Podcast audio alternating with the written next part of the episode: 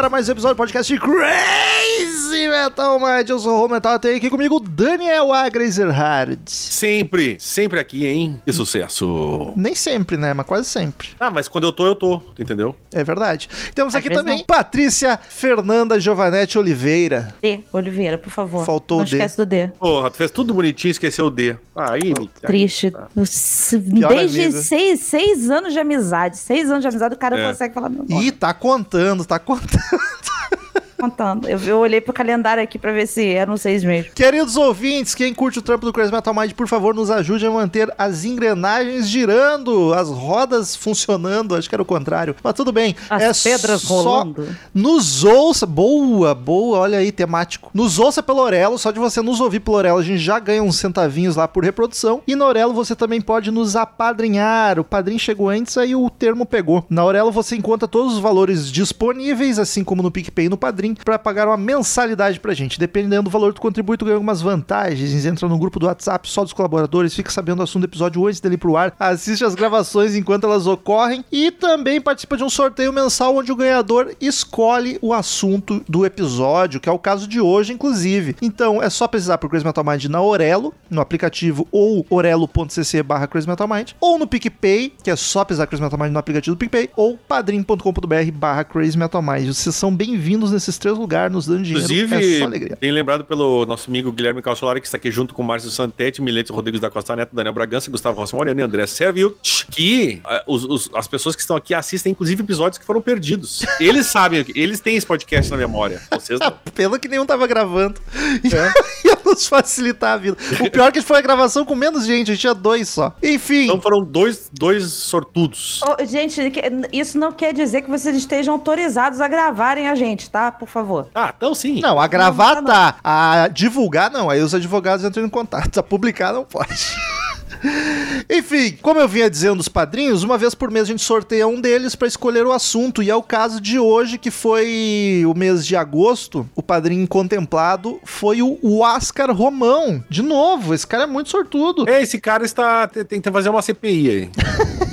Pior que eu faço o sorteio ao vivo. E ele escolheu Elvis Presley. Veja você, um assunto há muito tempo pedido. Era pra ser. one for the money. Bastidores aqui, era pra ser o episódio 100 do Crazy Metal Mind, então faz um tempinho que a gente queria fazer já e foi se enrolando.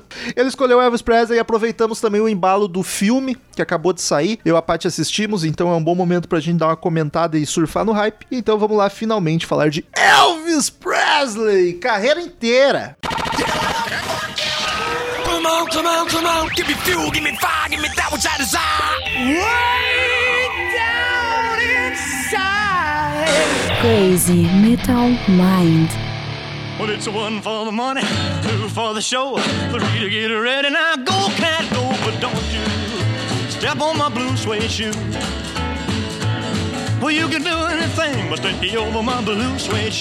Em um determinado momento da minha vida, pesquisando os rocks clássicos, eu caí no rockabilly, no rock and roll dos anos 50 e daí acabei ouvindo Elvis. E mas assim, só as mais carne de vaca mesmo, as mais grandona, famosa. Carne de vaca é uma expressão que é muito boa. Muito obrigado. E aí, depois, conhecendo o Daniel, que é um grande fã de Elvis, eu passei a ouvir mais ainda, conheci outros clássicos, mas nunca me aprofundei assim com muito, com muita veemência, porque é muita coisa. Tem uns 400 discos de estúdio, mais ao vivo, mais um milhão de single e EP, é uma desgraça. Então, eu queria saber, Daniel, como que tu foi cair no Elvis, que eu sei que é um dos teus artistas favoritos, deve estar num top 10. Ah, gostaria de cair no Elvis, hein? Hum. tá num é. top 10, né, dos teus favoritos. Cara, pô, eu amo Elvis, cara. Amo Elvis e. Como é que tu foi conhecer? Porque tu, o A teus, vida Teus top normalmente são as bandas dos anos 90, mais o The Doors. é que o Elvão, o Elvão é, é como é como ar que eu respiro. Ele tá aí. Caraca. Meu pai era o meu pai, é, ele era quando ele era adolescente em 1925. Ele- mentira, porque não existia o Elvis ainda. Mas ele era, ele era fãzoca do Elvis. Meu pai curtia um rock and roll. Mas Caraca. o rock and roll dele parou naquela época. Depois ficou muito Quem subversivo. Mas. E aí eu. Não, e, e- e- não que ele tivesse LPs e tal, até nem tinha. Na época dele era as radiola, né? Mas, cara, eu sempre gostei. Eu não sei, cara. Eu juro pra ti que eu não tenho a menor ideia de quando eu comecei a ouvir o Elvis. Mas desde que eu comecei a ouvir, é, foi amor à primeira vista. A primeira ouvida. Aquela voz maravilhosa. Amor à primeira vista mesmo, a ouvida. Porque a voz dele é uma das mais maravilhosas que existe. Canta muito muito cantor já, né, na banda, na Paradise. Já, pô, cara, Suspicious Minds era um clássico presente, entre E vou outros. dizer, era teu melhor cover. Era Creedence e Elvis. Eu gosto muito de. Isso que é bizarro, né? Porque são coisas completamente diferentes, se for ver o registro vocal. Mas o, o Creedence foi muito culpa do Guns N' Roses, né? Porque é aquela vozinha. Uma rasgada. Mas o Elvis é um troço que é um registro que eu gosto de cantar. Eu acho muito gostoso, assim, de usar esse registro de voz. Eu acho que é, é, é muito na, na minha, no meu registro mesmo. É, e cantei pra esposa no show, fui- dediquei a música. Eu tinha uma música pra do Elvis. Aí hoje em dia eu confundo. Eu falo, pra que eu cantei essa ti? Ela diz, não, não foi essa, foi outra. Aí eu penso, caralho, essa era. Que chato. Cris, tô brincando, tá? Tu só tinha que gravar que tu casou, Daniel. As Ah, mas aí é-. Daniel entrou no casamento dele com It's Now or Never, é, um It's idiota. now or never. Paty, tu gosta de... O que tu gosta eu sei, mas o quão fã tu é do Elvis, qual a tua relação com ele? Relação por mamãe. Mamãe era muito fã de, de, de Elvis, principalmente da filmografia de Elvis. Ela gostava é mais de ver ele Isso é nos filmes maravilhoso. do que eu vi ele no. Ah, mas ver o Elvis é, uma, é um rolírio para os olhos também, né? Sim. Teve uma época que, agora eu não vou lembrar, talvez o Cautelário me ajude, se era na Bandeirantes ou se era na Manchete, que passavam todos os filmes do Elvis. Puta Bandeirantes Todo grande chance, sábado. Acho que era na Band, porque eu lembro disso. Em manchete eu não tenho memória nenhuma. Era o Então, Cine assim- Primeira, Sexta Sexy. Ah, era Sexta Sexy, depois assim. Então eu assistia a maioria dos filmes do Elvis, da carreira dele com a minha mãe. Pegaria, É, Paty? Porra. Ele? Porra. Né? Não, pra saber, porque va- vai que tem alguma maluca que não pega. Entendeu? Na pego, pegava, tipo. Eu aca- acabava com aquele topete. Descabelava inteiro. Tadinha. Mas a gente gostava muito de ver o filme, era, era o nosso momento mãe e filha, sabe? Vendo, vendo filme juntos, a gente gostava de ver os filmes do, do, do Elvis, principalmente o Celesteiro de Acapulco me marcou muito. Amo o Celesteiro de Acapulco. Nome maravilhoso. Apareceu o Chaves lá no meio, né? Parece o nome do, de filme do, do Mazarop. Seresteiro de Acapulco. E o Barco do Amor também é muito bom, gosto muito. Barco do Amor, cara. Eu gosto Mas do a- Baladas Sangrentas. Esse título é maravilhoso. Mas minha mamãe era muito fã, gostava bastante e a gente- eu ouvi bastante. Mas assim, a minha relação com o Elvis mesmo começou bem mais pra frente, de querer ouvir e conhecer mais e tal. E começou um pouco com o meu irmão, que foi aquele cover que eu mandei hoje lá pro, pro Daniel do Funny Young Cannibals do Suspicious Minds, que é a minha música favorita do Elvis. E eu comecei a gostar daquela música muito e pra frente, né? Já com a era da internet, eu vim descobrir que era do Elvis, e aí eu caí dentro. Foi muito bom a descoberta.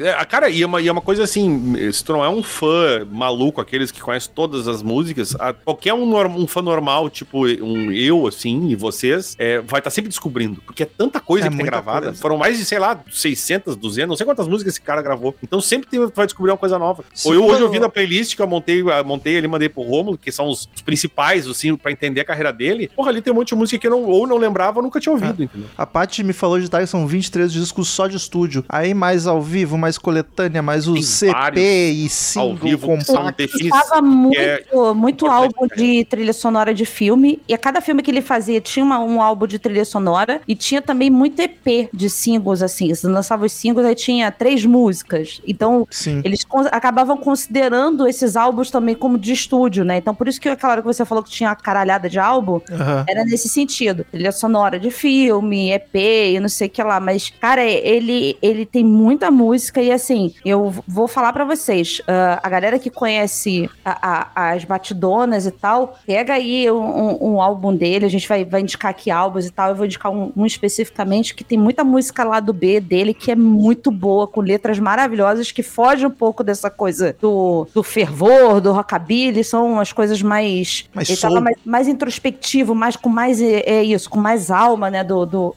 na música e tal. Mas ele tem muita coisa boa. Então esse episódio hoje é bom a gente dar uma explicadinha que vai ser um episódio um pouco diferente, porque como a carreira é gigante, é uma bagunça de disco e coisa, aí, mesmo que a gente s- vamos se debruçar, estudar e fazer em ordem, é muita coisa, ficar um episódio gigantesco. Então nós vamos fazer mais ou menos como a gente fez com outros artistas já. Eu lembro agora de cabeça do Johnny Cash, acho que o Jerry Lee Lewis a gente fez assim também. E quando viermos a fazer do David Bowie vai ter que ser assim também, que é umas carreiras muito extensas. Então vai ser um papo mais solto, não vai ser aquele clima de aulinha cronológica, mas é óbvio que a gente vai falar alguns dos pontos chave da carreira dele. E até acho bacana a gente ter certas discussões, porque a gente sempre tem ouvinte novo. Não novo no Crazy Metal Mind, mas novo de idade. Inclusive, a gente tem recebido e-mail de gente de 16, 17 anos, que eu até tenho me surpreendido nos últimos tempos. Que às vezes só sabe Elvis, rei do rock, não, não tá por dentro da história, não sabe o contexto, não conhece as músicas. Então vai ser assim, ó, um apanhadão bem geral, pra dar um gostinho de quero mais.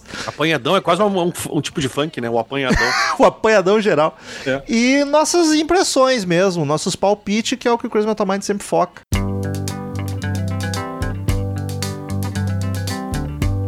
We're caught in a trap. I can't walk out because I love you too much, baby. Why can't you see what you're doing eu, eu ia fazer uma pergunta totalmente nada a ver com o episódio, mas é que vocês estavam falando do filme eu fiquei curioso, a opinião de vocês. O que vocês acharam do Austin Butler? Tá, a gente queria fazer um bloquinho do filme, então podemos começar por isso? será? Olha, eu não sabia. Sim. Mas- A gente não vai dar spoiler necessariamente, não, porque até porque é a vida do Elvis, mas. É, exato. É conta do É. início ao fim. É, é, cara, assim, eu gostei demais dele como, como Elvis. Muito, muito Pô, mesmo. Ele tá perfeito. Eu vi Eu- o trailer e me, me arrepiei todo. O Eu guri falei tá com o. Rômulo que, assim, eu, eu, eu vi o filme ontem, né? Falei assim, vou assistir. Eu já tava querendo assistir mesmo. Aí aproveitei que a gente ia gravar. Falei assim, vou assistir. Eu falei com o Rômulo nos primeiros minutos do filme. Eu falei assim, o cara tá igual ao Elvis. Porque, assim, ele fisicamente não é igual ao Elvis. Se você olhar a foto dele como ator, Tu, tu É nunca ia dizer, esse cara vai ser meu Elvis. É. E ficou perfeito. Mas ele ganha, ele estudou os trejeitos do Elvis e a voz dele, ele treinou a voz pra ser parecida com a do Elvis, que é um negócio louco, cara. É muito foda, muito foda. E eu, eu acho assim, ele tem a boquinha do Elvis, né? Tem a boquinha assim, Tem, meio parecida. tem. O nariz é meio parecido também, o nariz meio retinho, assim, sabe? Então, o Cachorro tá perguntando se é musical. Não, não, não é um musical necessariamente, mas ele tem muitas inserções de música, Eu obviamente. vi, eu vi gente no Twitter discutindo que era musical porque o filme tá classificado como musical. Mas não, é só porque ele tem muita música. Ele Sim, não. Eles não, ficam, eles não, ele não sai dançando no meio da rua. Não, não, Não, Coisa não. que o do Elton John faz. O do Elton Sim, John é de exatamente. fato. Sim. O do Elvis não. Tem muita música porque tem muito show dele, tem muita apresentação dele. Mas não é um filme musical, gênero musical. Cara, eu acho um filme bom. Tem muita gente que torce o nariz porque ele é do Baz Luhrmann, é isso? Baz Luhrmann. Que é um cara meio controverso, tem um- um- uma característica bem própria de filme. Ele fez Mulan Rouge também, que é muito famoso. Mas é um filme bom. Eu achei cansativo pela montagem, direção, assim, porque ele é muito. Ele quer ser épico o tempo inteiro e emocionante. Então ele não tem muito um respiro. É tipo o Elvis sendo foda, é show, é show. é tipo, caralho, e é quase três horas de filme. Então eu fiquei um pouco, meu Deus, dá uma freada, vamos, vamos focar numa traminha. É, mas ele é um filme bacana. Eu achei ele cansativo, mas ele é um filme bom. E assim, as atuações, puta que pariu. O Guri tá maravilhoso e o Tom Hanks não precisa Ah, mas Tom falar, Hanks né? é, exatamente, Tom Hanks. Tom Mas Hanks ele tá, tá Brilha foda e virou ainda. outra pessoa aqui. Ele virou outra pessoa. Ele virou outra pessoa. Porque a, eu tava até comentando com o Romulo. O Romulo falou assim: Eu acho que tu vai amar o filme. E eu terminei o filme e falei assim: Eu amei o filme. Tu já tá chorando no final do filme. Daniel vai gostar também. Ah, E- certeza. mas ele é um filme que, assim, ele. A característica dele não é um filme documentado, entendeu? Ele não é um documentário que conta a história de vida toda do Elvis. Ele conta uma história de vida do, do Elvis, porém, pela perspectiva. Do, o, a- o narrador da história é o, o empresário dele, que é o Tom Parker. Parker, que é o- o O coronel. o coronel, que é o Tom Hanks. Então, assim, o filme tem bastante licença poética, muita coisa, muita coisa que conta ali no filme, a gente estudando até pro podcast pelas, pela, pela base é, certa e tal, não aconteceu, mas é aquilo. Como ele tá sendo contado pela perspectiva de outra pessoa, então você compra a ideia. Tá bom, isso aqui aconteceu mesmo. Eu acho até tal. mais interessante. Às vezes, Exato, quando é assim. E tá, exato. ainda que não seja 100% fiel, porque, porra, é um filme adaptado, ele não chega no nível Bohemian Rhapsody de inventar coisas que não chegaram nem perto de acontecer, tá ligado? Ele dá uma adaptada ali, dá uma floreada, mas não é no nível Bohemian Rhapsody. Mas eu acho que é um filme que, assim, vale a pena pra tudo. Pra quem gosta de Elvis, é obrigatório. E Eu acho que pra quem gosta, de, música é obrigatório, porque Eu não diria obrigatório daí, mas é um belo filme pra você assistir e pra ter no currículo. É, e a gente tava até comentando, né, Romulo, que a produção do filme tá muito Pô, boa, né? O filme tá. a- as cenas são bem encaixadas, as músicas são bem encaixadas nos momentos certos e tal. E a- algumas cenas que o, que o Romulo até fala da, da agitação, eu gosto da- das passadas de tempo, assim, sei lá, com uma cena diferente e tal. Ele tem. E ele tem uma estética muito boa. O filme tem uma estética muito bonita. A cara, fotografia do filme e tal. Mas impressionante como, como o garoto se deu bem, assim, ficou bem nesse. Perfeito. Acho que quando esse episódio indo pro ar, ele já não deve mais estar no cinema. Não sei que tem algum cinema que tá prolongando muito, mas ele já deve estar entrando nos streaming, então só ficarem ligados que em breve ele deve estar disponível em vários lugares. Eu acho que ele vai entrar na HBO, se eu não me engano. Já deve estar pra entrar esse mês, de, de, de agosto ou setembro, que vai entrar. É, ele deve entrar logo.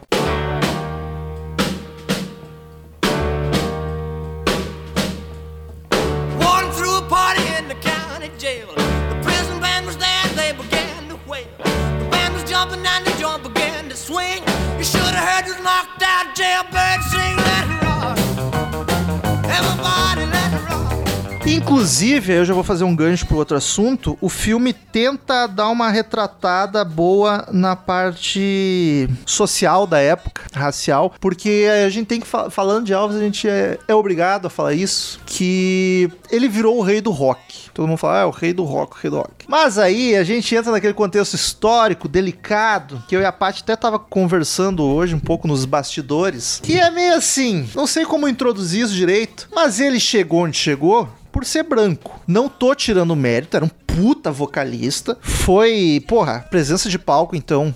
Da época, acho que Little Richard era o que chegava perto. Dos outros eram todos sem presença, o cara saía rebolando loucamente. E não acho que seja culpa dele, muito pelo contrário, nem que fosse ah, de, uma- de oportunismo. Ah, vou pegar esse som que os, que os pretos estão fazendo e vou tocar aqui pra ganhar dinheiro, deixar acessível. Não, acho que era realmente genuíno dele de curtir, de se envolver com aquilo até na infância dele. Mas, infelizmente, eu fico triste pelo contexto da época que sim, ele só chegou onde chegou pelo fato de ser branco, que pegou o que os pretos já faziam. É, não, não só pelo fato de ser branco, pelo fato de ser branco e fazer o que ele fazia, que foi um diferencial pra época. Não, exato. Só um branco tipo normal e também não ia chegar a lugar nenhum. Não, porque tinha vários, né? É, por ele ser branco e ele traduzir, ele trouxe a cultura preta mas na, rea- pros na- na brancos re- da época. na real, isso foi, de certa forma, é bom, né? Porque Não, sim, sim. o- se não fosse o Elvis, é, a gente sabe da, da questão, somente lá nos anos 50, da segregação racial. É óbvio que não ia ter uma plateia de, de adolescentes brancas para idolatrar um cara que fosse negro. Então, assim, ele trouxe o som que os caras faziam para essa galera que não, que não, não, não, de outra forma não, não ouviria ou não idolatraria, como fazia, por exemplo, o Exato. É mais velho que ele.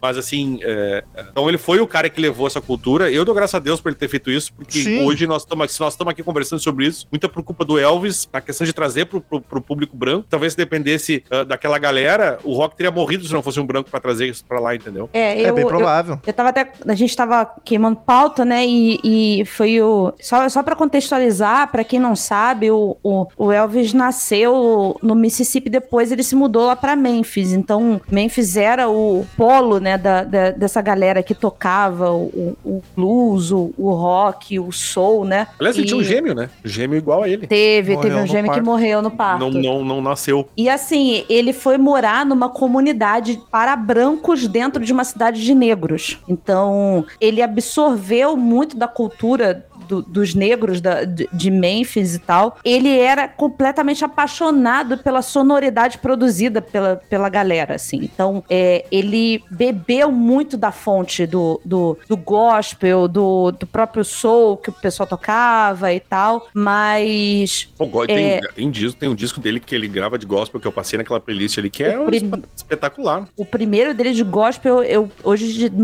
hoje de tarde ouvindo, tiveram umas músicas assim que me arrancaram umas lagriminhas, cara, de É, tão tá bonito que ele é. Mas o, o a grande a, a grande verdade é que assim, a gente tava até eu tava até batendo boca entre aspas com o Romulo, que assim, eu con- consigo considerar o Elvis não só por ele ser branco, porque é, ele tinha também o, o brilho dele como talento, entendeu? Ele tinha, porra, a voz dele era maravilhosa e a grande verdade é que assim, A o. Elvis a grande verdade é que o Elvis, ele. ah, isso até tem uma passagem no filme, né, o Romulo, que isso ah, é, também é retratado de forma. É, é real isso. E quando eles ouvem o Elvis pela primeira vez numa rádio, eles, es- eles acham que é um negro cantando. Então, aí o cara só se interessa quando fala pra ele: não, ele é um branco, ele É. não é negro. Então, assim, o. o- Opa, o- pode fazer show aqui então. pode fazer show aqui, então a gente vai atrás dele e tal. E a grande verdade é que o Elvis se deu bem é, tocando as músicas dos negros porque ele tinha características artísticas daqueles negros que ele sempre via, como a, a, a própria o,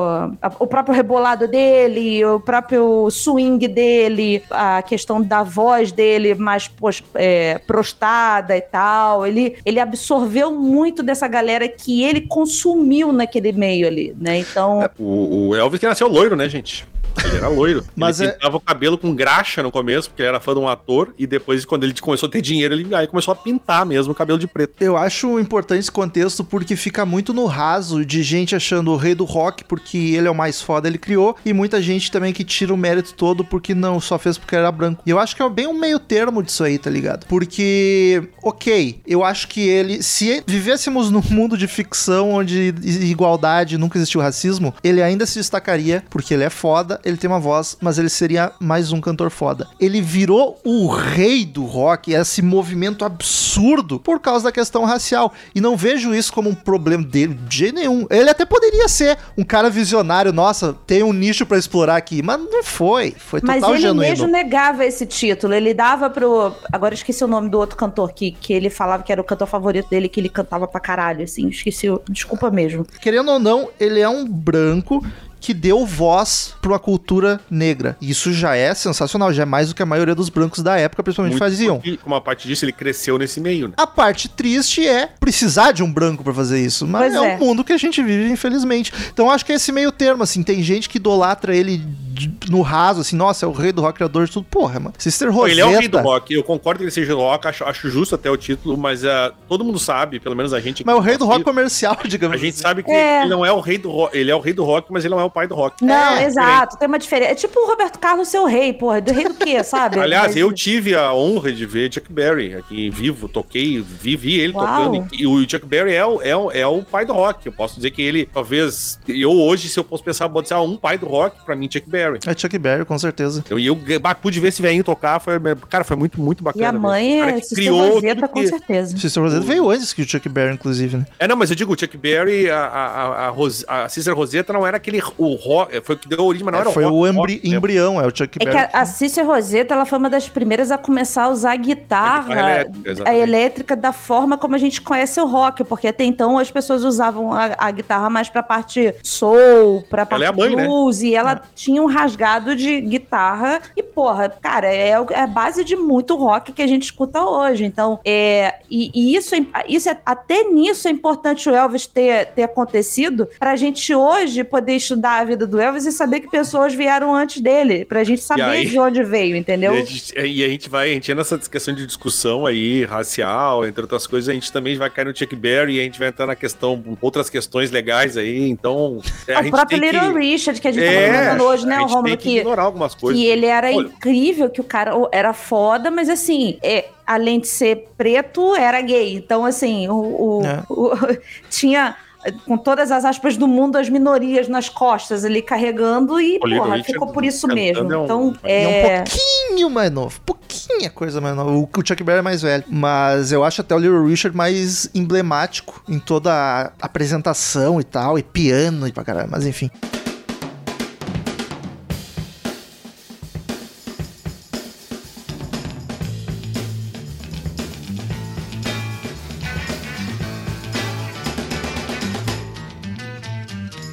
Little less conversation, a little more action. All this aggravation ain't satisfaction in me. A little more bite, a little less spark. A little less fight, a little more spark. Close your mouth and open up your heart and maybe satisfy me. É uma coisa que ontem até eu parei pra pensar depois que assisti o filme, uma outra representatividade muito forte do Elvis pra mim foi essa essa questão da liberdade sexual mesmo, que ele trouxe pras mulheres especificamente, entendeu? Que naquela época, na década de 50, eram totalmente reprimidas a tudo, sabe? É, a gente vai ter uma soltura mais ou menos né, lá pra década de final de 60, 70 que começa o movimento hippie, mas as mulheres eram totalmente reprimidas, elas não tinham é, é, direito de falar que, porra, queriam ter prazer ou simplesmente não sabiam nem talvez o que, que era gozar na vida, alguma coisa assim. E quando o Elvis aparece, um cara branco, bonito, Maquiado. rebolando, Maquiado, maquiado, rebolando. maquiado, que é importante dizer que isso Cabeludo, era... porque pra época ele tinha cabelo comprido.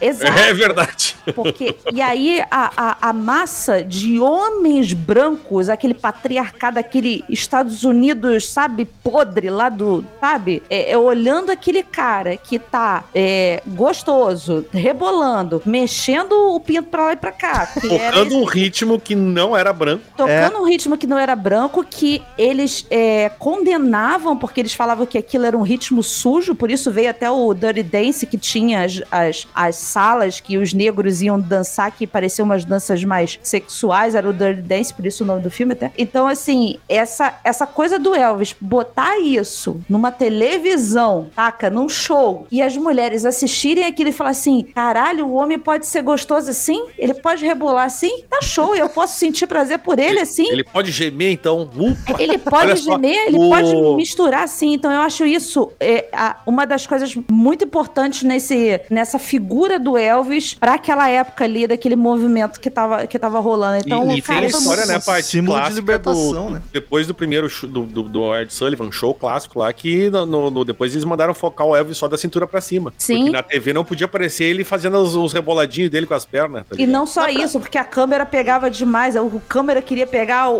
o- os É, balões o- andando o dele remeleixo. mexendo, sabe? É. E, e, e aí parecia que ele tava sem cueca, então ficava focado demais na televisão e as pessoas estavam incrédulas. Cara, o Elvis teve petição de igreja, de cidade não deixando ele tocar lá porque é, ele era Ah, do demônio, ele era. é, como é que fala? Ele não era puritano e tudo isso. Então, assim, o cara mexeu com as pessoas, ele mexeu num ninho de vespeiro que até então ninguém tinha ah, o, o, o, o alcance pra mexer, porque a, a galera tava lá tocando, mas. O cara foi alistado por obrigado pra ele sossegar, tá ligado? Pra tirarem ele de circulação, o exército chamou ele. Cara, tem uma coisa muito legal. A gente falando aí do. A gente tá nessa época de, de anti- anti-vax. Esse movimento nos Estados Unidos é muito antigo. Naquela época, quando ele começou a surgir lá, tinha um, um aumento muito grande de casos de poliomielite nos Estados Unidos. Por causa do movimento anti-vax. E o que, que o Elvis fez foi pra TV tomar uma vacina. Olha aí. Ele falou, botou o bracinho de fora e falou: vacina aí. Conta a história que aumentou em 80% o número de vacinações depois que o Elvis foi Caraca. pra TV tomar vac- mostrar que tava tomando vacina.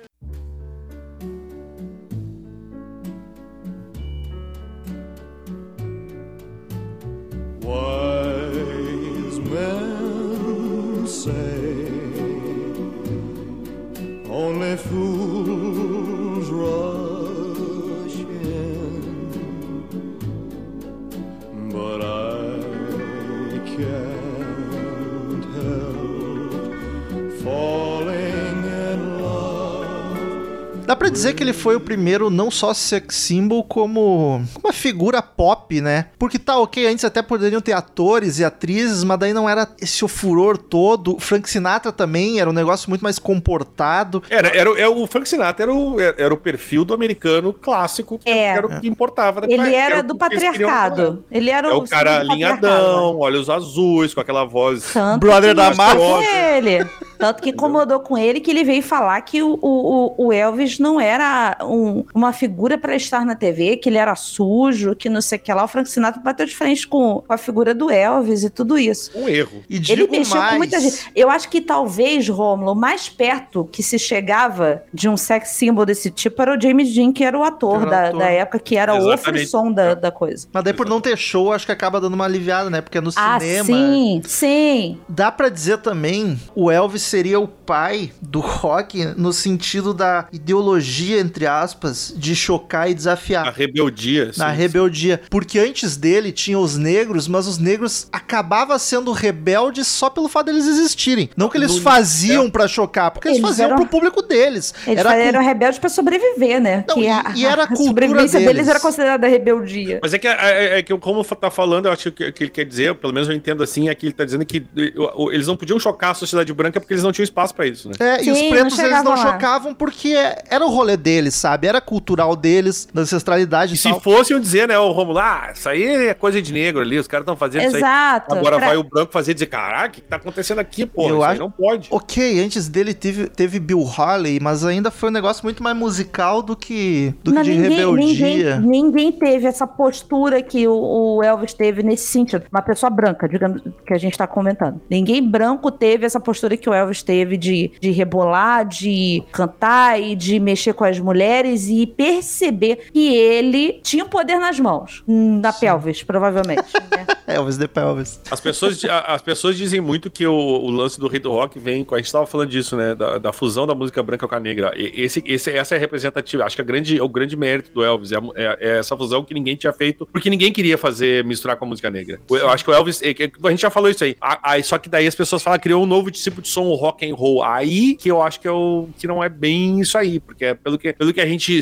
A gente tem algum tempo de, de, de CMM, assim, a gente tem alguma coisa. Acho que a gente tem algum mérito pra falar aí. né, Já cara? lemos muito Wikipédia. E que não, o rock é, exatamente. E o rock and roll não, o rock and roll começou antes. Não, que, se, tu, se tu tá falando do público, a elite norte-americana, talvez tenha sido o rock and roll, pode, pode ser o pai do rock and roll, mas a gente sabe que não. Ele é o rei, pode ser o rei do rock, mas o pai do rock ele não é. Só que eu nunca tinha parado pra pensar no que tu falou ali no começo do episódio, Daniel. Faz total sentido de que talvez se não fosse Elvis, o rock teria morrido ali ou ficado de nicho 100% Eu acho que sim. de acho que gueto. Porque, querendo ou não, e aí é um pouco triste, mas é o caminho que levou, o rock virou um gênero de brancos. Sim. Toda a árvore Exatamente. genealógica pro metal, então cada vez mais. E, Cada com- vez e mais. começou lá com o Elvis. E se depois surgiu o movimento hippie, os Beatles surgindo droga pra caralho, cabeludo, tudo, foi tudo por causa do Elvis. O próprio grita- Hendrix tocando É. pra branco depois, É. por causa do Elvis também. A gritaria, aquela dos Beatles, já aconteceu com Elvis. O lance do. do, do- da- por exemplo, do, do Jim Morrison da vida chocar a plateia, o Elvis já fazia isso, entendeu? E aí vem toda uma, forma. toda uma geração de jovens que conhecem o Elvis, jovens brancos, conhecem o Elvis por ele ser branco, aí eles têm acesso, tocando a mesma música ou muito similar que os, que os pretos. Essa turma vai ir atrás dos cantor preto, porque já não vai ter tanto esse preconceito que os pais, que a geração anterior tinha, e o branco médio que gosta de Elvis vai ouvir um Chuck Berry, vai, claro, ainda na época não era tanto, tanto que nem hoje, hoje não se faz mais essa diferença, mas com certeza acabou ajudando os pretos também a terem um público Claro maior. Não, mas não tem dúvida. Mas eu vou te falar também, o Romulo, que a gente tá falando do Elvis, Elvis, Elvis, Elvis. A gente também tem um outro ponto que é até um ponto meio chato de falar, mas que assim, porque ele foi um filho da puta, o, o, um empresário dele foi um filho da puta que sugou todo o sangue do Elvis, inclusive passou por processo depois e tal, e foi comprovado que ele realmente tirou tudo que o Elvis podia de, de grana, sabe? Se o, El-? E- se o Elvis teve a fase decadente em Las Mas- Vegas, é culpa do empresário, senão Mas, tava assim, dominando o mundo. Porém, eu acho que se esse cara não tivesse aparecido pro Elvis, o Elvis ia ser só mais um cantor de rádio também. Porque, ou mal ou bem, ele sendo um filho da puta, ele jogou o Elvis na mídia, entendeu? Sim. Ele que foi atrás de, de buscar aparição, ele que foi através de, atrás de televisão pra poder botar o Elvis pra, pra cantar. Ele botou o, o- Teve o Sam Phillips também, que foi um cara extremamente importante, que ele era o dono da Sun Records, que era a gravadora, Esse cara né? era o dono da música dos anos 60. Ele, ele, Que exato. porra, Johnny Cash veio dali também. Era um Lewis. outro, um outro branco, né, que tinha um- uma gravadora que ele permitia que as pessoas, principalmente os negros, fossem lá é, gravar suas demos no, no, no LPzinho pra poder tocar aleatoriamente e tal. E, inclusive, a gente, eu tava até comentando com o Romulo que o Elvis ele tentou fazer vários testes pra bandas e ele foi negado em uma caralhada de banda falando que ele Tem tinha uma- que voltar a ser caminhoneiro, que Tem ele uma não, não cantava isso, bem Tem uma que ele queria muito tentar matar numa banda que era o tal da. que o líder era o tal do Ed Bond. E, o, e eles rejeitaram e disse que da- e, né, dessa vez ele achou que, pô, eu não vou nunca conseguir ser cantor, não tem jeito. Aí ele foi lá e gravou um, um EPzinho pra mãe dele. Ele gravou duas musiquinhas pra mãe dele pra dar de presente de aniversário pra ela. E o Sam Phillips ouviu aquele Mas cara disse que cantando. ele, ele falou que, que sim, ele- a, a história dele com a mãe dele é bem. eh, não sei se o filme conta, mas eles eram- Aham. ele tinha uma história muito forte com a mãe, né? É. E, e, e- e esse lance ele foi gravar, mas ele foi naquela gravadora com a intenção de ser descoberto. porque Ele queria ser músico. Então ele, ele- Sim. de certa forma, ele conseguiu isso. A desculpa de que era um É. presente pra mãe É, dele. Mas, não, de qualquer forma, Mas ele, ele fala foi isso, gravar eu- um EP pra Claro. mãe dele. Mas ele Sim, falou sim. assim: vai que as pessoas lá me ouvindo A gostam gente de só mim, sabe tal. que isso é verdade porque a gente conhece a história da relação dele com a mãe dele. Mas Exato. ele falou, eu, eu- ele mesmo fala, eu, eu, eu fui gravar pra minha mãe, mas tinha a intenção de chegar lá e, e al- que alguém me ouvisse e, e me descobrisse. E esse Sam Phillips foi lá e ouviu o cara e é, é, ele queria alguém que soasse é, bem cantando o, o country e tal, mas ele, a princípio, deixou ele guardado lá, não, não usou ele e tal. E depois é que foi botar o, o Elvis, e cara, a primeira vez que tocou o single do Elvis, o primeiro single dele, eu, o troço tocou 27 vezes seguidas na, na, na rádio, porque as pessoas estavam ligando pedindo pra, pra, pra That's ouvir alright, mama. Então, gente, assim, vocês não sei se estão- A gente falou em 600 músicas que ele gravou. Tem uma música que era de um brasileiro. Sério? Uma música dele que ele gravou chamada Almost in Love, que ele gravou nos anos 60, é de um brasileiro chamado Luiz Bonfá. Caraca. Ele era um compositor brasileiro, morreu em 2001, ele era de 1922. E esta música que eu não sei exatamente, eu- a história da música eu não sei, tá? Se ele gravou em inglês, porque ele, ele, ele trabalhou, ele participou daqueles festivais de bossa, bossa nova em Nova York. Eu não sei em que momento, eu acho que daí que, o- que o Alves deve, deve ter conhecido, né? Porque isso foi lá nos anos 50, ses- começo dos anos Sim. 60. Então eu não sei se a música já tinha, ele já tinha levado em inglês ou não, mas o fato é que o Elvis gravou uma música de Luiz Bonfá, que Olha é aí um, que foda. um brasileiro. Bisavô do Marcelo Bonfá. É, se E- bobe- é, mas é, tipo, se Não bobear é da duvido. mesma família ali, meu. Grande baterista de tablet. Mas aí só. Mas é só pra fechar a história do, do empresário. Então, assim, teve também esse movimento do, do Sam Phillips e tal. Que o pai do Elvis era um merda. O pai do Elvis era um cara que ele vendia a casa pra comprar o feijão do dia seguinte, sabe? Ele fazia só merda. Não, mas É, calma. Tu, tu falando que um pai dos anos 50 é merda, o mínimo que a gente espera é que ele vai bater na família inteira. Não, não. que vai- Ele era um Não. merda de tipo. Era um Ele era um merda de burro mesmo. Ele de não. bobão, não- de ingênuo. E de tudo, as pessoas roubavam ele, sabe? E ele afundou a, a família financeiramente. Então, por isso que até ele, ele chegou a ser preso, porque é, fez merda e para poder trazer dinheiro pra casa e tal. A grande verdade é que apareceu esse cara prometendo mundos e fundos pro Elvis, cumprindo a maioria delas e tomando meio que ali a posição de, de figura paterna do Elvis. Eu vou cuidar de você, eu vou gerenciar sua carreira, eu vou. Você vai poder comprar a casa pra sua mãe, um Cadillac pra ela e tudo isso. Então, eu acho que assim, apesar disso, além disso tudo que nós falamos, tem também esse quê da bodega desse empresário bosta, que ele é uma pessoa merda, mas ele era um, um empresário. soube colocar o Elvis onde tinha que colocar. Só que aí ele fudeu a vida do Elvis também depois mais Vocês pra estão ligados nessa história tensa, aquela história tensa do, do Tom, Tom Parker? Qual ele. delas? Desse mesmo que a gente tá falando, desse É cara. dele mesmo que a gente Não, tá não, a falando. teoria, a teoria de por que ele não viajava. É porque ele era holandês e veio parar no, no- nos Estados Unidos e ele não tinha visto. E ele não, Não, podia... e tem uma outra história que é mais tensa. O filme não diz o é? porquê que ele veio fugido. É, o Andreas Cornelis, que era o nome dele, o original, ele foi, foi, foi, ele migrou ilegalmente para os Estados Unidos, mas a- ele saiu da Holanda no mesmo dia em que a, uma suposta amante dele foi morta e espancada. Quer dizer, espancada e morta nessa ordem. Morta e espancada não faria muito sentido. E nunca houve nenhuma ligação direta, nunca fizeram ligação, mas a- uma, uma das teorias é que ele não queria viajar para não, não, não correr o risco de ser preso ou ser pego fora dos Estados Unidos. É, o filme insinua isso, que ele alguma coisa ele aprontou, que ele veio fugido. Mas assim, ele não, existe, só, só esclarecendo a memória do homem lá, não existe nada concreto. Memória não, tá? é que ele se foda mesmo. Não, não, tudo bem. Mas eu não vou acusar o cara de matar. Eu Ah, dizendo acusa, é, tá é, é uma teoria Tá da, conspiração que reza a lenda que talvez era uma pessoa que ele tinha uma relação, a, a moça, coincidentemente, ele viajou depois da morte dessa moça, e que, mas não tem nada certo aí, Por né? O Daniel, tá- Isso, o Daniel nessa a altura do a família campeonato Parker aí. tá preocupado. tá preocupada com o que pode acontecer de pensarem dele sobre o, ele estar Gente, a dizendo gente tá que na- o a gente tá Parker na matou cultura- uma namorada. A gente tá na cultura do cancelamento. Eu vou falar isso aqui, daqui a pouco os vão dizer, ah, mas o Ah, cara, mas Daniel, não sei, não Você sei. já falou tanta coisa que poderia já ter sido cancelado, não vai ser por causa disso. Mas é que se eu for cancelado. cancelado, não é problema. O problema é cancelar os outros por minha causa. Não, chateado. não, o Tom Parker pode cancelar à vontade, gente. Fica à vontade pra cancelar Ah, ele. então a Patrícia, problema. ó, fica registrado nos autos aqui que a Patrícia. Patrícia Fernanda Giovanetti Oliveira, nascida De em Oliveira. 15 de 7 de 1984. Tá Fizeram um filme, fizeram um filme onde o homem é o vilão.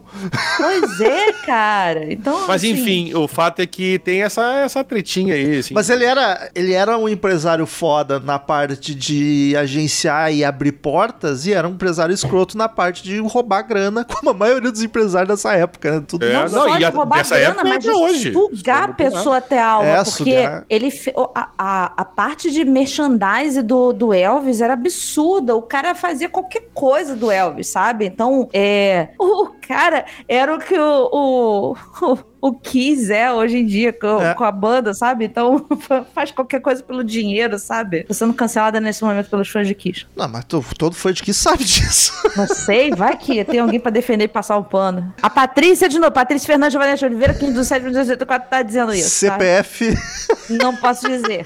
vão te A não ser que vocês queiram pagar minhas dívidas, que vá lá no Serasa tirar meu nome.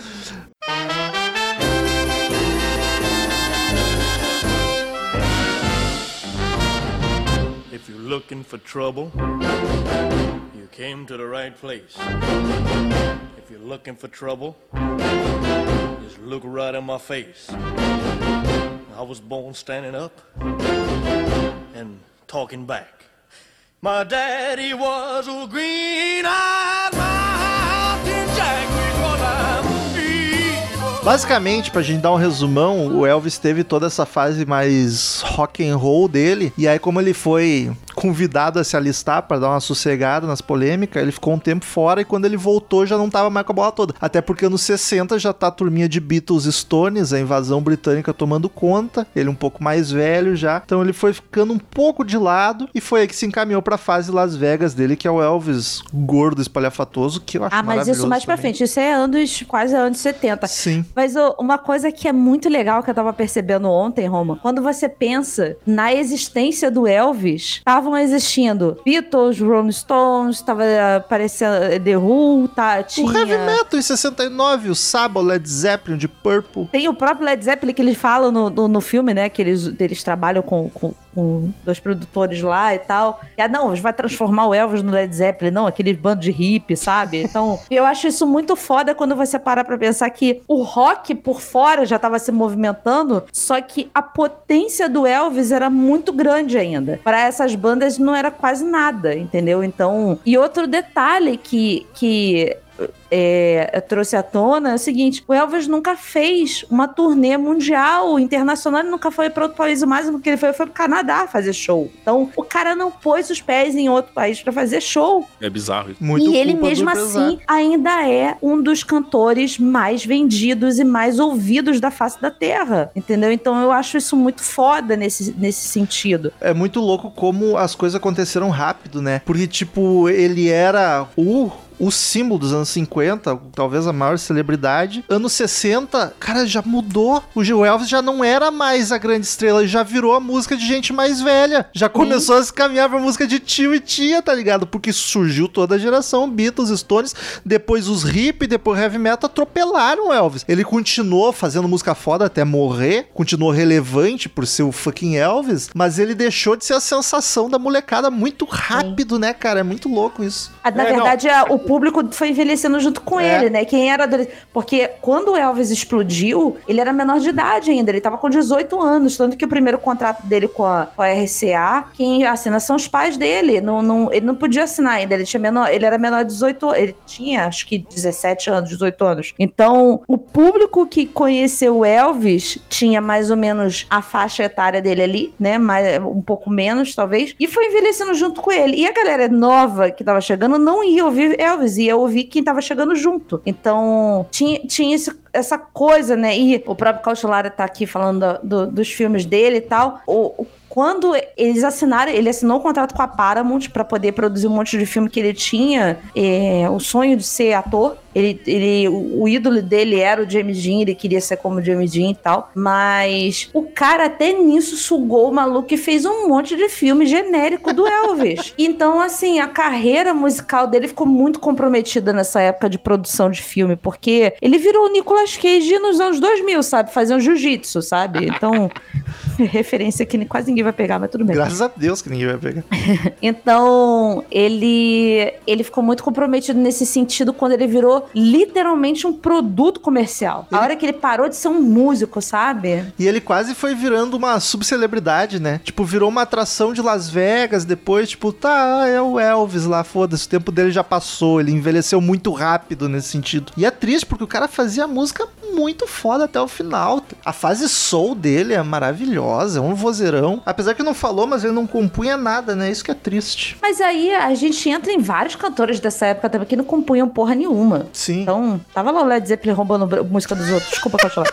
Ah, mas eles compunham ali. Era só pra alfinetar o Cautelar mesmo. Então, é, mas até aí é, a gente pode encarar ele com um puta crooner da, da, da época e tal. Sim. Sem Isso ele não, não é- existiria Raul Seixas, então pronto. não é demérito pra mim, sinceramente. A pessoa não compor música. Tá Pra aí, mim é um pouco. tá aí Cassélia pra dizer o contrário. Eu, eu realmente não, não, não- também não, não me apego muito isso aí, não, cara. Eu me Eu apego. acho que uma coisa é tu cantar, outra coisa é tu compor. Se tu faz as duas coisas, ótimo, mas são coisas diferentes. Tem, tem compositor que nunca fez sucesso, tem. A entendeu? única merda que acontecia muito nessa época é, é que esse filho da puta desse, desse empresário dele, muitas das vezes chegava pro, pro compositor e queria comprar os direitos das músicas e não, não deixava nem ter 50% do direito das músicas, sabe? O cara não ganhava nem 50% das músicas. Então ficava por aí isso. Os compositores que, que o Elvis gravou não foram é, devidamente. Como é que você fala? É. Acreditado não, porque foram, foram pagos, Não, é, de- é,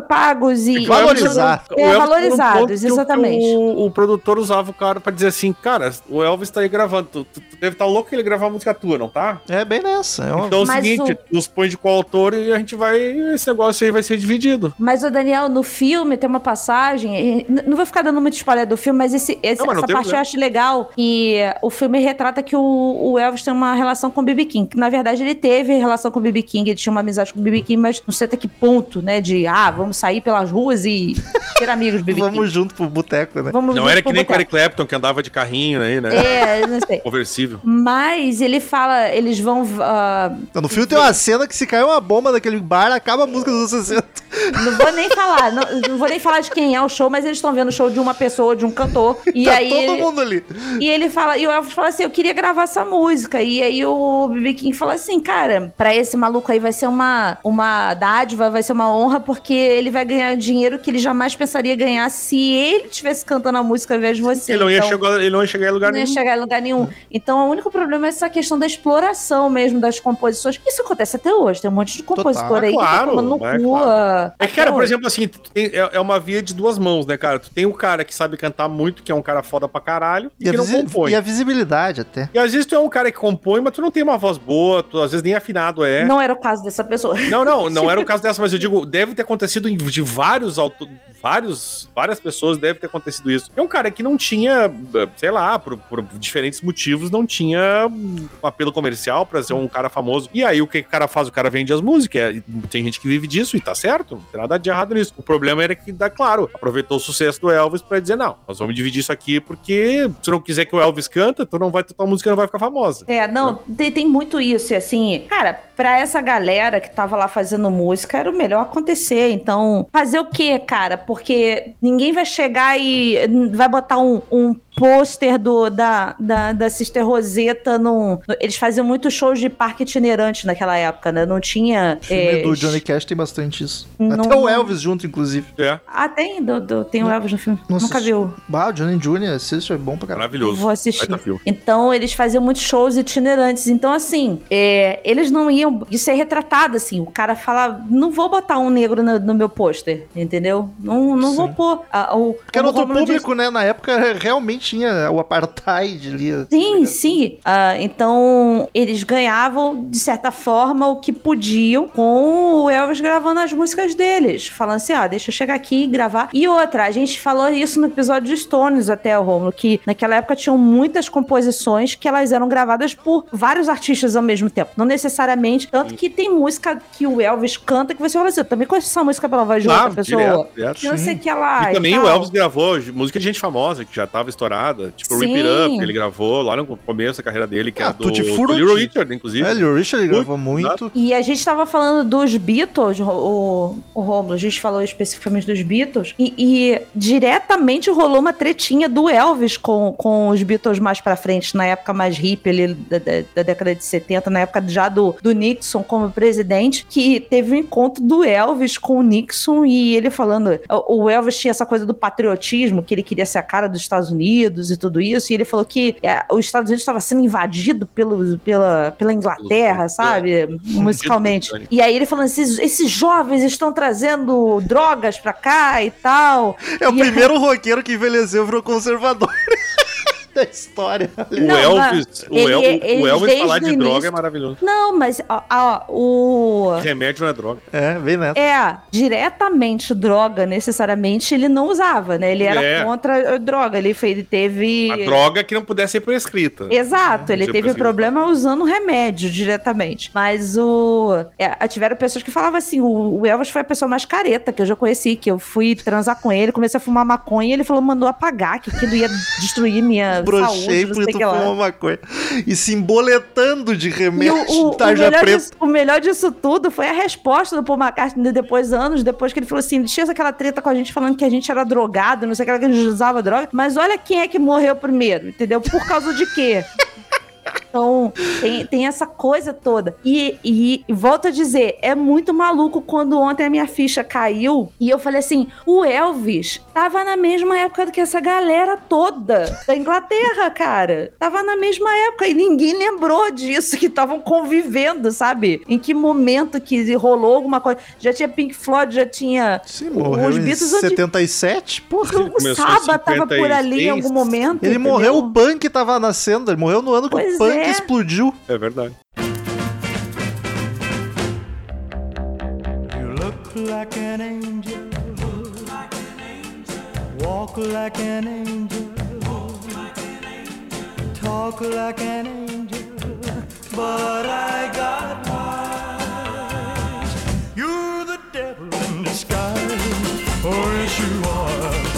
Vamos falar de música um pouco? Acho que a história a gente já. Só pra dizer, morreu em 77. Elvis que morreu. Explodiu o coração dias- dele. Seis dias antes de eu nascer. Olha aí, morreu lá fazendo a turnezinha de 5 anos tocando em Las Vegas, porque o empresário vendeu pra pagar as dívidas. Tava, parecia uma baleia, né, velho? É, e ainda Tá era um morto. showzão foda. Mas de música, eu não conheço nenhum disco. Eu conheço muita música solta. E eu conheço. Se tu se jogou, te se debruçou pra estudar.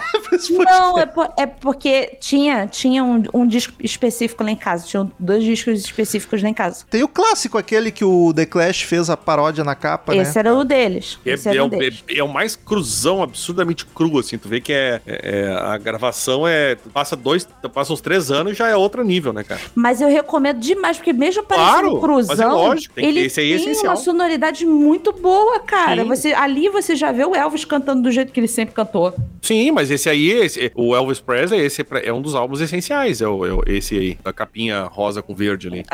Esse primeiro álbum dele já tem Blue Suede Shoes, já Sim, tem maravilhosa. é, Tutti Frutti no, no- no lado B, tem Blue Moon, que ele também gravou. É uma versão Então, bem. É uma versão esquisitíssima, inclusive. Eu não né? gosto dessa versão de, É, de é uma Blue versão Moon. O esquisitíssima. Mumbo assim. é do Hal Seixas, que ele mistura com asa branca. Eu nunca vi essa versão, por favor, Meu me Deus, mostra. Paty, vou, vou, vou. Vou te mandar. Eu preciso muito ouvir Porra, isso. é a primeira mistura de forró com, com rock. Tu achaste que foi Raimundos? Não foi, não. Não, eu, eu tenho certeza que eu, eu já falei isso no episódio do Raul aqui, que antes das pessoas ficarem pagando pau pra sepultura, o Raul já tava fazendo isso há muito tempo. Sim, então. o Raul foi o primeiro. É assustador quanta música ele tem que eu tenho certeza que todo mundo conhece. É verdade. Umas 10 fácil, cara. A Little Less Conversation, que eu acho que é a música mais sampleada da história do... É, Então, Verdade. o Elvis, ele teve uma. o- ele teve dois auges de, de reestouro na cultura pop para anos 2000, digamos assim. Anos 2000, entre várias aspas. E foi quando lançaram essa, é, uma coletânea dourada, que é o, o Elvis com a capa dourada, o, a hashtag 30, lá 30 hits e tal, que foi extremamente vendida, e lançaram essa a Little Less Conversation com o, o remix e tinha o clipe na MTV. Passava Tocava o clipe essa na merda, MTV as baladas, tudo. passava no clipe da MTV, isso foi música de comercial. Então, assim, isso reestourou, as pessoas começaram, a galera, anos 2000, olhando assim, olha, Elvis, olha que legal, a música pode ser boa. E quando teve Lilo e Stee, porque o Stee canta a música do Elvis, gente. A Disney trouxe o Elvis de volta. É, e pior é que é. tem- E, e- e é verdade. de- de é verdade. Não, Look muito like an angel. E tá lá o Elvis, o, o Sheila de Elvis. Aquele é maravilhoso, cara. Quem não gosta de Lilo e? E Invocação do Mal, Paty. Invocação do Mal é outro ponto dois. que já conversamos aqui, que tem o gostoso tesudo do Patrick Wilson cantando. Como é que chama? Ah, que I ganhou can't, lá. help, nossa. I can't help falling in love for you. Meu, a, Li- a Little Less Conversation, Always on My Mind, uh, Blue E foi Moon, regravada Bruce pelo Christmas, Pet Shop Boys em 1980. Blue Anos Suede 80. Shoes, Burning Love é uma que eu esqueço e acho que é uma das melhores deles. Eu volto e me esqueço essa música maravilhosa. O Daniel cantava essa, né? É verdade. Jailhouse Rock também é muito conhecida. Heartbreak Hotel, I Can Help Fall in Love. A minha uh, favorita, Suspicion Minds, que É a minha favorita também. Suspicious Mind eu acho assim, ó, um absurdo de soul que eu tenho vontade de me rasgar inteiro quando toca, de tão maravilhosa que é. ela é linda e a letra dela é muito bonita e a interpretação dele é sensacional. É, pra mim é de longe a melhor música do Elvis, assim. My É. Way, ele fez versão de My Way, Love Me Tender, Pretty Woman, Return to Sender, que os ouvintes do Crazy Metal Mind não aguentam mais, essa nem é música tão do famosa, Ghost a galera... também ele cantou lá, com, do, do cantor que você gosta. Do... Unchained Melody. É. Viva tem- Las Vegas, Sweet Caroline, Trouble, If You Look for Trouble. É muita música. Tem a Fever, foda. que foi o auge da sedução dele cantando isso. All Shook Up. Porra, essa aí o Daniel cantava também. É, essa era uma também. A gente tocava até uma versão que quem, quem Que é do o- Paul. se eu não me engano, do Paul McCartney, exatamente. E tem, o- e tem o grande show dele, que foi. Uh, mas tem o de 73, que eh, ele gravou no, no Havaí, que é o Aloha from Hawaii, live em Honolulu. e tinha VHS dessa porra, eu ouvi isso com a minha mãe, que ele canta até Something do, dos Beatles no. Pô, no nunca vi essa versão. Tem, tem o show inteiro no YouTube. Coloquem lá Aloha from Hawaii, que é maravilhoso esse show. Ele é de 73. O Elvis já tá ali na, naquela parte mais, mais decadente daquelas roupas de, de morcego, sabe? Só- E falando em show, é, tem a grande apresentação da, da carreira do Elvis, que depois que ele voltou lá do, do exército e tal, a carreira dele tava muito baixa, ele não sabia o que, que fazia da vida e tal. E aí, dois outros produtores começaram a trabalhar com ele, que agora eu não lembro o nome, mas eram é, é, caras que eles sabiam mais do mainstream naquela época, né? De final de 60 e tal. E em 68 ele gravou o famosíssimo show do Elvis é, NBC TV Special, que É, é, de, de corinho? De aquele jaqueta de couro? de, de roupa de couro preta total, que, que foi considerado o primeiro acústico da história registrado em vídeo. Nunca tinha sido registrado num Olha aí. show acústico. Então, ele Unplugged BBC. Exato, foi o primeiro Unplugged, a MTV copiando a Unplugged MTV, já começou com Elvis lá em 68. E esse show é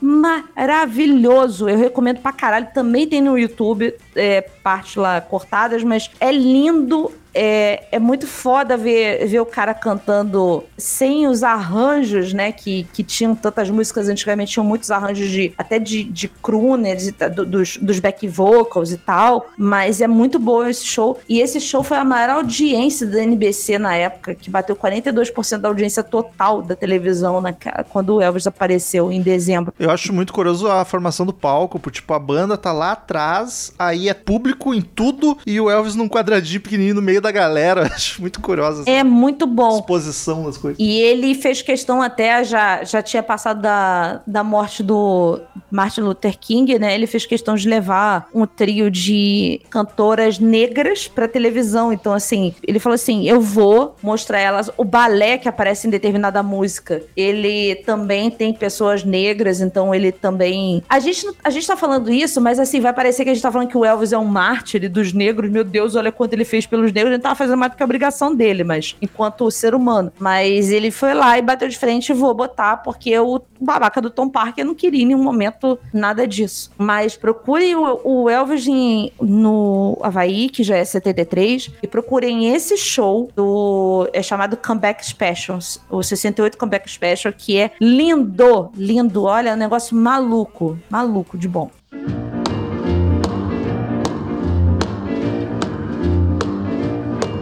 Well, bless my soul, but what's wrong with me? I'm itching like a man on a fuzzy tree. My friends say I'm acting wild as a bug. I'm in love.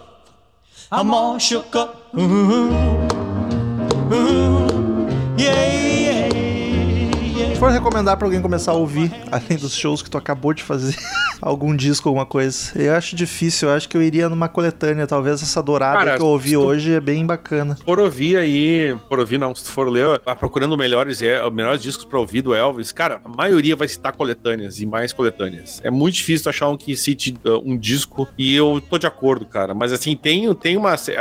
Esse, essa playlistzinha que eu montei, mandei pro Romulo ali, que tem, eu acho que os. Talvez. Que conta um pouco da história do Elvis, essa playlist, assim. Ela vai evoluindo, tem os primeiros, logo um seguida do outro. Aí tem a fase dos anos 60, depois tem aquela fase dele da, da igreja, aí tem a fase country, mais, mais virada. Não é nunca foi country, mas mais virada pro country. E aí tem a- aquelas. a- o Live in Memphis, que é, é famosíssimo e é maravilhoso esse disco. From Elvis in. Memphis, que é. Sensacional. Então, Então, esse assim, é o até os álbum. live do Elvis tem que Sim. recomendar. Esse Essa From é- Elvis in Memphis é o, o álbum que eu queria recomendar para as pessoas ouvirem ele inteiro, assim. É, exatamente. Pode Ouve a coletânea, mas ouve esse álbum inteiro, porque, cara, ele é lindo. Esse álbum é maravilhoso. É maravilhoso, maravilhoso. De acordo. E, cara, o, o, o Elvis tem nesse, nesse álbum uma das músicas mais bonitas e, digamos, representativas que ele poderia, tra poderia trazer, que é In The Ghetto. Que ele Muito canta. foda essa música. E ele foda. canta sobre a questão do, do- da vida das pessoas no gueto No mesmo, gueto, dos exatamente. negros no gueto e tal. Então, e E a é- letra o ar- é tristíssima. não, e é- o é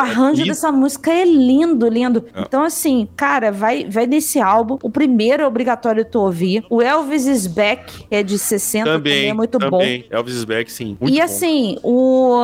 Deixa eu lembrar aqui. O King é Creole, o King Creole é maravilhoso, gente. É muito bom também. Os King primeiros. Creole é de, é de 58, cara. E já tá uma produção muito superior de dois anos antes ali. A própria música, a King Creole, a, a, a música título é puta sensacional, cara. É- esse disco é muito foda. O, o Elvis teve um álbum de Natal que foi até Teve, controverso e ele é ainda até hoje o álbum de Natal mais vendido da história. Aliás, esse filho da puta Nem vendeu mais de um Mariah Carey bilhão de tirou esse posto dele. Vendagens, paradas e né? críticas, Daniel. Sim, vamos nessa. Um bilhão. Mais de um bilhão de álbuns vendidos. O cara ganhou o Grammy, o cara ficou. Quase um o cara ganhou no, entrou no Guinness de, de cara de pessoa que mais vendeu o álbum, que mais ficou tempo na, na- nas paradas. Então, assim, é muita coisa que ele conquistou. Muita a, a- a- aquela. O How, How Great Thou Art, que chama o álbum, que é a fotinho dele de terninho na frente de uma, uma capelinha. Esse é o igreja. segundo álbum de gospel que ele, que gospel, ele grava. tri bom, cara. Talvez o melhor. Eu acho que eu ficaria com esse dos, dos gospel dele. Eu acho que Do gospel eu também concordo contigo, Daniel. Ele é, maravilhoso. é, é muito, muito bom esse álbum. Então, assim, é, dando dicas, assim, largando aqui pra pegar as fases, né? A fase, a fase gospel, a fase country, entre, com muitas aspas, a fase do começo, a parte do ao vivo, esse. Então, assim, tem, tem várias coisas. Mas eu acho que o Romulo resumiu no início ali, cara, que é meter uma gold hit, golden Pra hits conhecer, acho que uma coletaniona É. daquelas grandes, porque as músicas são tudo curtas também. Essa- Pega nessa esse época as músicas Dourado. com 3 minutos eram as grandes. E aí Pega esse do Dourado, que inclusive depois ele tem um segundo álbum que é o Prateado também, com outras músicas que, que são mais lado B. É, e tem a If I Can Dream, que é linda, linda, linda, linda de chorar. Assim, maravilhosa. E aí depois, quiser se aprofundar e ouve os discos de fato. E assistam o filme, vale muito a pena. O filme é bacana, conta, dá um apanhadão bem bom. É comprido, mas é bom. E aí, só pra, antes da gente finalizar, o, infelizmente, o Elvis morreu aos 48, 42 anos de idade, né? Novão. Ele. Caralho, eu tava pensando nisso ontem, que eu tenho quase a idade do Elvis, assim, tá faltando uns 4 anos, obviamente, mas o filme me fez pensar muito nisso, né? Que ele comenta dessa coisa de que ele tem medo de morrer cedo e não ser ninguém, não ser lembrado. Eu falei, caralho, ele já era o Elvis, sabe? É, exato. Com, com 40 e poucos anos, mas é. 45 anos que ele morreu e a gente tá aqui falando dele. ele ficou numa vibe. é, ele tomou muito medicamento. O cara começou a tomar muito medicamento pra aguentar o ritmo de shows que ele era imposto por causa daquela porra daquele contrato que ele fez lá com o hotel. Que ele fez, não, que o, o Tom Parker fez com ele de cinco anos de shows que o cara tinha que se apresentar lá no, no hotel. E não é um show Las por ano, Vegas? não, viu, gente? Não, era toda semana show. O cara se desgastou tanto que ele ficou viciado em tomar medicamentos e tal. E ah, a causa de morte dele é de insuficiência cardíaca, provavelmente provocada por essa coisa toda de, de, de medicamento. Então, morreu novo, numa situação merda. Ele já estava separado da, da, da esposa, ele quase não via mais a filha, que inclusive é Lizzie Marie Presley, que casou com Michael Jackson e Nicolas Cage. É um dedinho isso aí. Queria, tipo, tinha que lançar isso aqui. Mas ele morreu aos 48, aos 42 anos de idade, em agosto, dia 16 agora de agosto, que a gente tá gravando agora, dia 18 de agosto, ele gravou. Estão ele morreu gravando exatamente por causa disso. perto da morte dele. Então, 45 infelizmente, ele se morte. foi de um jeito meio merda, causou uma comoção absurda, assim, todo mundo chorando. O enterro dele foi um, um alvoroço, foi um negócio de maluco. E eu acho isso muito triste, cara. Toda vez que alguém morre nesse sentido de novo, sabe? Cheio de, de energia, podendo andar mais, me dá, me dá uma coisa, uma coisa ruim, assim. Infelizmente, ele se foi cedo pra caralho. Ele tinha uma maletinha com uma. Ele levava uma farmácia quando viajava, né? E até o médico dele foi acusado de fazer que nem o do Michael Jackson lá de. E aí o médico dizia, ah, eu, eu dava tudo que ele pedia porque eu tinha medo dele ir pra outros caras e fazer tudo por baixo dos panos. E aí, mas, ah, é- é- enfim, né? Tava garantindo dele também, né? Ô, ô, Daniel, o Cautelar citou aqui e você não falou Ih, que o rapaz, Guns gravou Elvis. Gravou Elvis. Fazia cover de Elvis aí, ó. O que, que o Guns Peraí, gravou calma. de Elvis? Ah, Heartbreak Hotel, Heartbreak Hotel, claro. claro. Tem isso do Guns, mas não foi Tem. gravado.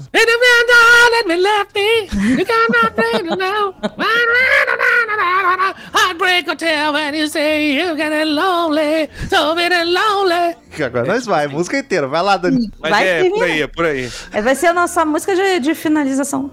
Aliás, é o primeiro episódio onde vai tocar um artista só do começo ao fim, porque o nossa música de e-mails é Elvis. Eu não vou É permitir isso. Eu não vou permitir isso. Não vamos voltar, vamos voltar com Beatles, Mr. Postman pros e-mails. Só de Só porque deu treta. sacanagem. Só porque deu Só treta. de sacanagem. Com o Elvis e os Beatles. né? Ouçam Elvis, assistam um filme que vale a pena, assistam os filmes do Elvis também pra se divertir, pra dar umas risadas e vamos pros e-mails! Wait,